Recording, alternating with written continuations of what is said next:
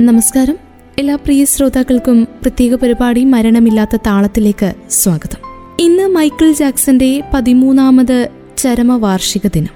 Michael ജാക്സണിലെ താളബോധം ആദ്യം ശ്രദ്ധിച്ചത് അദ്ദേഹത്തിന്റെ അമ്മയായിരുന്നു.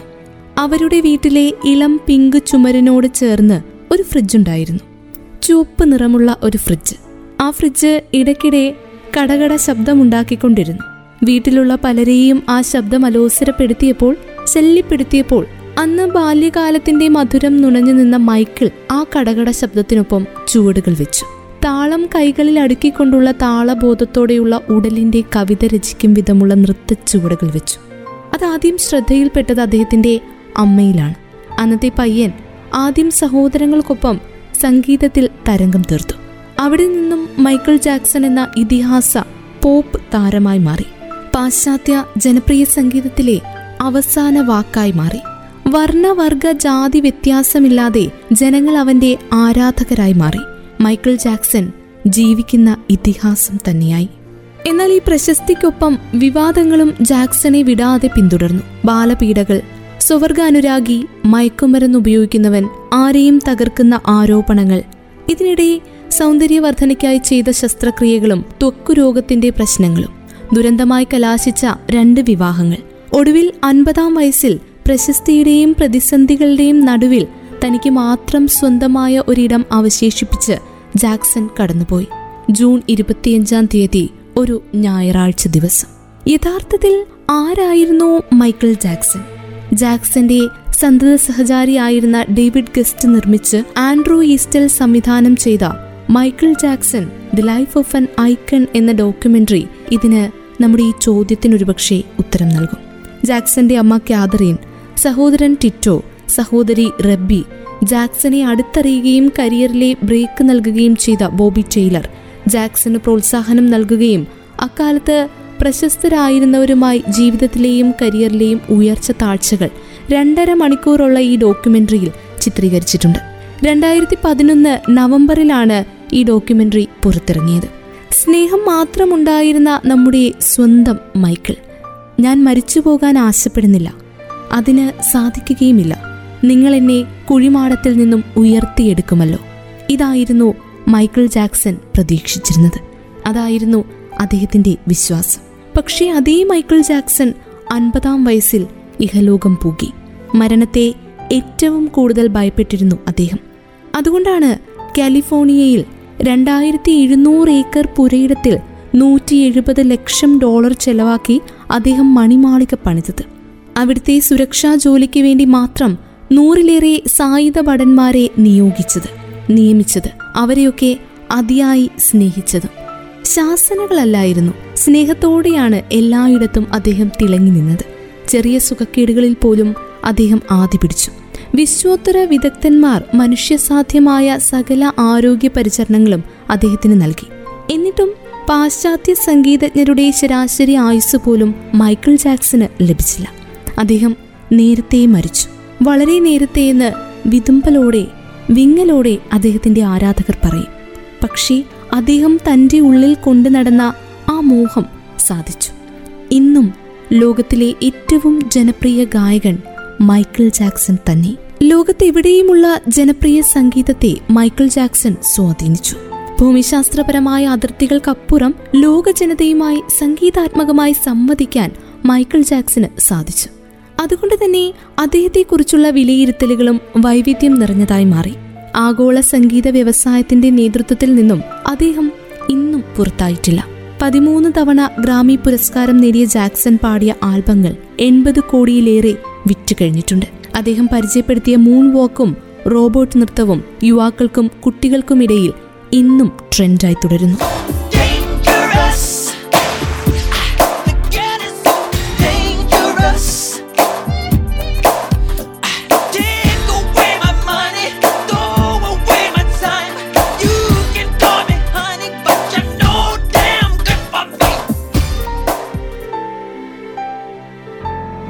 അസാധാരണമായ താളബോധവും ഗ്രാവിറ്റിയെ വെല്ലുവിളിക്കുന്ന ചലനങ്ങളും കൃത്യമായ സമയബോധവും സമർപ്പിതമായ പരിശീലനവും കൊണ്ട് മാത്രം സാധിച്ചെടുത്ത ഈ വിസ്മയ സംഗീത നൃത്തമായിരുന്നു മൈക്കിൾ ജാക്സൺ ജീവിച്ചത്.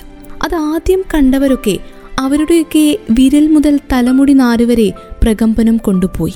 അതേ ഉന്മാദം ഇപ്പോഴും ആ ഗാനങ്ങൾ ആവർത്തിച്ച് കേൾക്കുമ്പോൾ കാണുമ്പോൾ അനുഭവിക്കുന്നുണ്ട് നമ്മളെല്ലാം.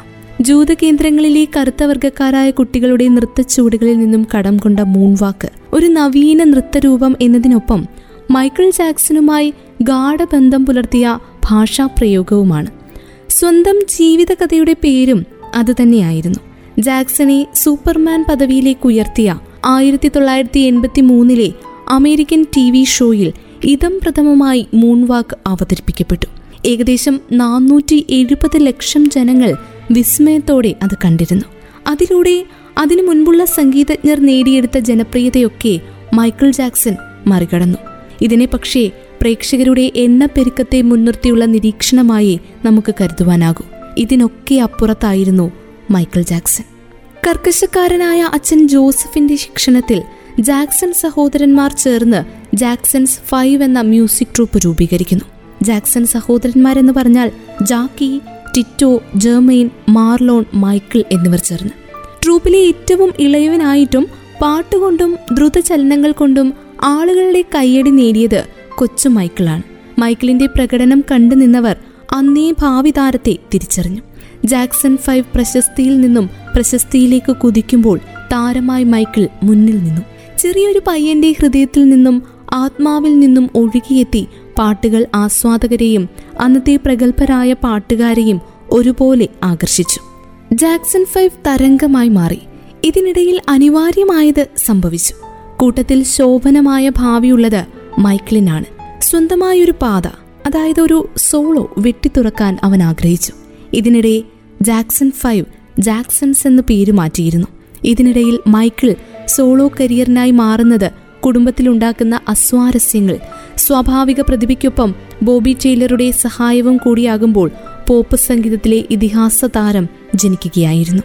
ത്രില്ലർ പോപ്പ് സംഗീത ലോകത്തെ ഇളക്കിമറിച്ചു മൈക്കിൾ. ത്രില്ലറിലെ ബീറ്റിറ്റും ബില്ലി ജീനും ത്രില്ലറുമൊക്കെ ലോകം ഒന്നുപോലെ ഏറ്റുപാടി.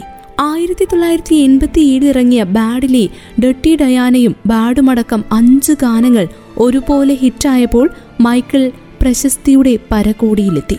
ഇതിനിടയിലാണ് ബാലപീഡനത്തിന് മൈക്കിളിനെതിരെ കേസ് വരുന്നത്. കുട്ടികളെ ഏറെ ഇഷ്ടപ്പെട്ടിരുന്ന ജാക്സൺ അവരെ സ്നേഹിക്കുകയും സഹായിക്കുകയും ചെയ്തിരുന്നു. പരിചയപ്പെടുന്ന ആരെയും മൈക്കിൾ വിശ്വസിക്കും. അവരെ അങ്ങേയറ്റം സ്നേഹിക്കും. ഇതൊക്കെയാണ് അദ്ദേഹത്തിന്റെ ദൗർബല്യങ്ങളെന്ന് അമ്മ കാതറിനും പറഞ്ഞിട്ടുണ്ട്. പീഡന ആരോപണം ഉന്നയിച്ചവർ പണത്തിനായി അദ്ദേഹത്തെ കരുവാക്കുകയായിരുന്നുവെന്ന് അമ്മ കാതറിനും അടുത്ത കൂട്ടുകാരും ഉറച്ചു വിശ്വസിച്ചു. ആരോപണം കേട്ടപ്പോൾ താൻ തകർന്നുപോയി എന്നാണ് ഇതേക്കുറിച്ച് മൈക്കിൾ ജാക്സൺ പ്രതികരിച്ചത്. ഇത്തരം ആരോപണങ്ങൾക്കൊന്നും അദ്ദേഹത്തിന്റെ പ്രശസ്തിയെ ഉലയ്ക്കാനായില്ല. Michael I am with you എന്ന പ്ലക്കാർഡുകളും ഉയർത്തി ആരാധകർ ഇഷ്ടഗായകനൊപ്പം നിന്നു. ഒടുവിൽ മൈക്കിളിനെ വെറുതെ വിട്ടുകൊണ്ട് കോടതി ഉത്തരവ് വന്നപ്പോൾ കോടതിക്ക് പുറത്ത് തടിച്ചുകൂടി സന്തോഷ കണ്ണീരിൽ മുങ്ങുന്ന ആരാധകരുടെ ചിത്രം എങ്ങനെയാണ് മറക്കുവാൻ സാധിക്കുക? മൈക്കിൾ മയക്കുമരുന്ന് ഉപയോഗിക്കുമായിരുന്നുവെന്ന ആരോപണവും അദ്ദേഹത്തെ അടുത്തറിയാവുന്നവർ നിഷേധിക്കുന്നുണ്ട്. കാര്യകാരണങ്ങൾ നിരത്തി തന്നെ. മൈക്കിളിന്റെ സുഹൃത്തും ആത്മകഥാകാരനുമായ ജെ റാൻഡി ടാറ ബറലിയുമൊത്തുള്ള അഭിമുഖങ്ങൾ പോപ്പ് സംഗീതകാരന്റെ വ്യത്യസ്ത മുഖങ്ങളാണ് വെളിപ്പെടുത്തുന്നത്. ലിസാമേരി പ്രിസ്ലിയുമായും ഡെബി റോയുമായുമുള്ള തകർന്ന വിവാഹ ബന്ധങ്ങളെക്കുറിച്ചുള്ള വിവരണങ്ങളും ഡോക്യുമെന്ററിയിലുണ്ട്.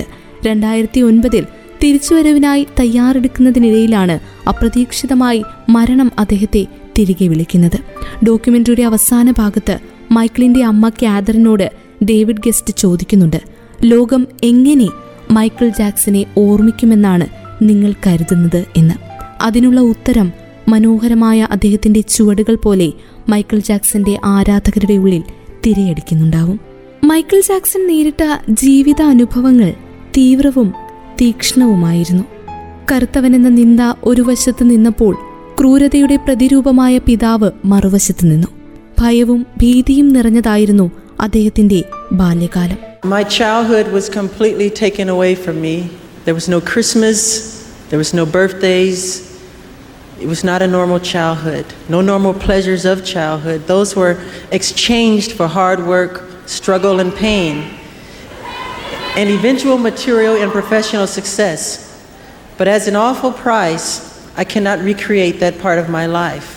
nor would I change any part of my life. However, today, when I create my music, I feel like an instrument of nature. അങ്ങനെ ഭയവും ഭീതിയും നിറഞ്ഞ ബാല്യകാലം കീറിയിട്ട കൊടിയ വടുക്കൾ ആ ഗായകന്റെ ആത്മാവിലാകമാനം ഉണങ്ങാതിരുന്നു. അതിനാൽ ലോകത്തിൽ ഒരിക്കലും ആവർത്തിക്കാൻ യാതൊരു സാധ്യതയുമില്ലാത്ത കലാജീവിതമായി മൈക്കിൾ ജാക്സന്റെ സംഗീതം ഉയർന്നു നിന്നപ്പോഴും അതിൽ ലഹരി കൊള്ളാൻ അദ്ദേഹത്തിന് സാധിച്ചില്ല. സൂപ്പർ പരിവേഷത്തെ ഉൾക്കൊള്ളാൻ പറ്റാത്ത തരത്തിൽ വ്യക്തിത്വം സങ്കോചിച്ചു പോയിരുന്നു. അതിൽ നിന്നും പുറത്തു കടക്കാൻ നിരവധി ജീവകാരുണ്യ പ്രവർത്തനങ്ങളിൽ അദ്ദേഹം ആത്മാർത്ഥമായി സഹകരിച്ചു. ഒരിക്കൽ മൈക്കിൾ ജാക്സൺ പറഞ്ഞു ഭാഗ്യം കുറഞ്ഞ കുട്ടികളെ സഹായിക്കണം. യാത്ര പോകുവാനും സിനിമ കാണാനും ഐസ്ക്രീം കഴിക്കുവാനും അവർക്കും ആഗ്രഹമുണ്ടാകും. അതെല്ലാം സാധിച്ചു കൊടുക്കുവാൻ കഴിയുന്നതെല്ലാം ഞാൻ ചെയ്യും. ഇങ്ങനെ നിസ്സഹായരായ മനുഷ്യജീവികളെ എന്ന പോലെ പ്രകൃതിയെയും പ്രകൃതിയിലെ സകല ജീവജാലങ്ങളെയും ജാക്സൺ കളങ്കമില്ലാതെ സ്നേഹിച്ചു. ജാക്സൺ വാരിക്കോരി നൽകിയ ഈ സ്നേഹം തീപാറിയ വിവാദങ്ങളിൽ അദ്ദേഹത്തിന് കവച കുണ്ടലങ്ങളായി മാറി. പോപ്പ് സംഗീതത്തിന്റെ ഈ ചക്രവർത്തിയെ വേദനിപ്പിച്ച കുറേ സംഭവങ്ങളുണ്ട്. പല സന്ദർഭങ്ങളിലും അദ്ദേഹം അത് തുറന്നു പറയുവാൻ സന്നദ്ധനായി. നാലാം ക്ലാസ്സിനപ്പുറത്തേക്ക് അദ്ദേഹം പഠിച്ചിട്ടില്ല.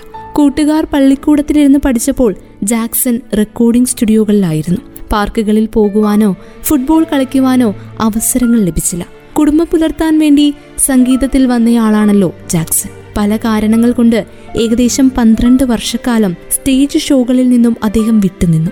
അദ്ദേഹം അവസാനമായി നടത്തിയ ഷോയുടെ പേര് ഫൈനൽ കട്ടൻ എന്നായിരുന്നു. അൻപതാം വയസ്സിൽ അവിചാരിതമായി കർട്ടൻ വീണുപോയ ഒരു ഷോ. അങ്ങനെ ഈ വിശ്വഗായകന്റെ ജീവിതത്തെ നമുക്ക് സംഗ്രഹിച്ച് പറയാം. നിരൂപകർ അദ്ദേഹത്തിന്റെ സംഗീതത്തെ നിശബ്ദതയെ ബലാത്സംഗം ചെയ്യുന്ന ക്രൂര സംഗീതമെന്നും പിശാജിന്റെ സംഗീതമെന്നൊക്കെ വിളിച്ചു. ആയിരത്തി തൊള്ളായിരത്തി എൺപത്തിരണ്ടിൽ എം ടി വിയിൽ മൈക്കിൾ ജാക്സൺ ഒരു അഭിമുഖം നൽകിയിരുന്നു. അതിൽ അദ്ദേഹം പറഞ്ഞു എന്റെ ഏറ്റവും വലിയ ആരാധകൻ ഒരു നായയാണ്. അദ്ദേഹത്തിന്റെ സംഗീത സമിതിയിലെ ഗിറ്റാർ വാദകനായ ഹെൻറിയുടെ ഡാഷ് ഇനത്തിൽപ്പെട്ട വളർത്തുനായയുടെ വികൃതികൾ മൈക്കിൾ ജാക്സന്റെ സംഗീതം കേട്ടാൽ മതി. ഉടൻ നിൽക്കും. പാട്ടിൽ ശ്രദ്ധിച്ചുകൊണ്ട് നായ പുറപ്പെടുവിക്കുന്ന വിചിത്രങ്ങളായ ശബ്ദത്തോളം ഹൃദ്യതയും മനോസുഖവും തൊട്ടുമുന്നിൽ തുള്ളിയുറക്കുന്ന ജനലക്ഷങ്ങളിൽ നിന്ന് കിട്ടുന്നതല്ല എന്ന് മൈക്കിൾ ജാക്സൺ പറഞ്ഞു വെച്ചു. ഇതുപോലെയുള്ള സങ്കീർണതകൾ നിറഞ്ഞ വിഭ്രമാത്മക ഭാവനകളിലൂടെ കയറിയിറങ്ങി അസാധാരണമായ സംഗീത കൽപ്പനകളിലേക്ക് എത്തിച്ചേർന്ന ഗായകനായിരുന്നു നമ്മുടെയൊക്കെ പ്രിയപ്പെട്ട മൈക്കിൾ ജാക്സൺ.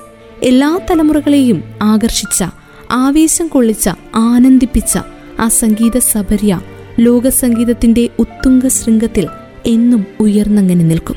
അദ്ദേഹത്തിന് അദ്ദേഹത്തിന്റെ സംഗീത സബരിക്ക് ആ വിശ്വസംഗീതത്തിന്റെ ഓർമ്മകൾക്ക് മുന്നിൽ ചുവന്ന റോസാപ്പൂക്കൾ അർപ്പിച്ചുകൊണ്ട് പ്രത്യേക പരിപാടി മരണമില്ലാത്ത താളം പൂർണമാകുന്നു. മൈക്കിൾ ജാക്സന്റെ പതിമൂന്നാമത് ചരമവാർഷിക ദിനത്തോടനുബന്ധിച്ചുള്ള പ്രത്യേക പരിപാടിയാണ് പ്രിയ ശ്രോതാക്കൾ കേട്ടുകഴിഞ്ഞത്. ഇത്രയും സമയം ഇവിടെ ഉണ്ടായിരുന്നത് ഞാൻ കല്യാണി.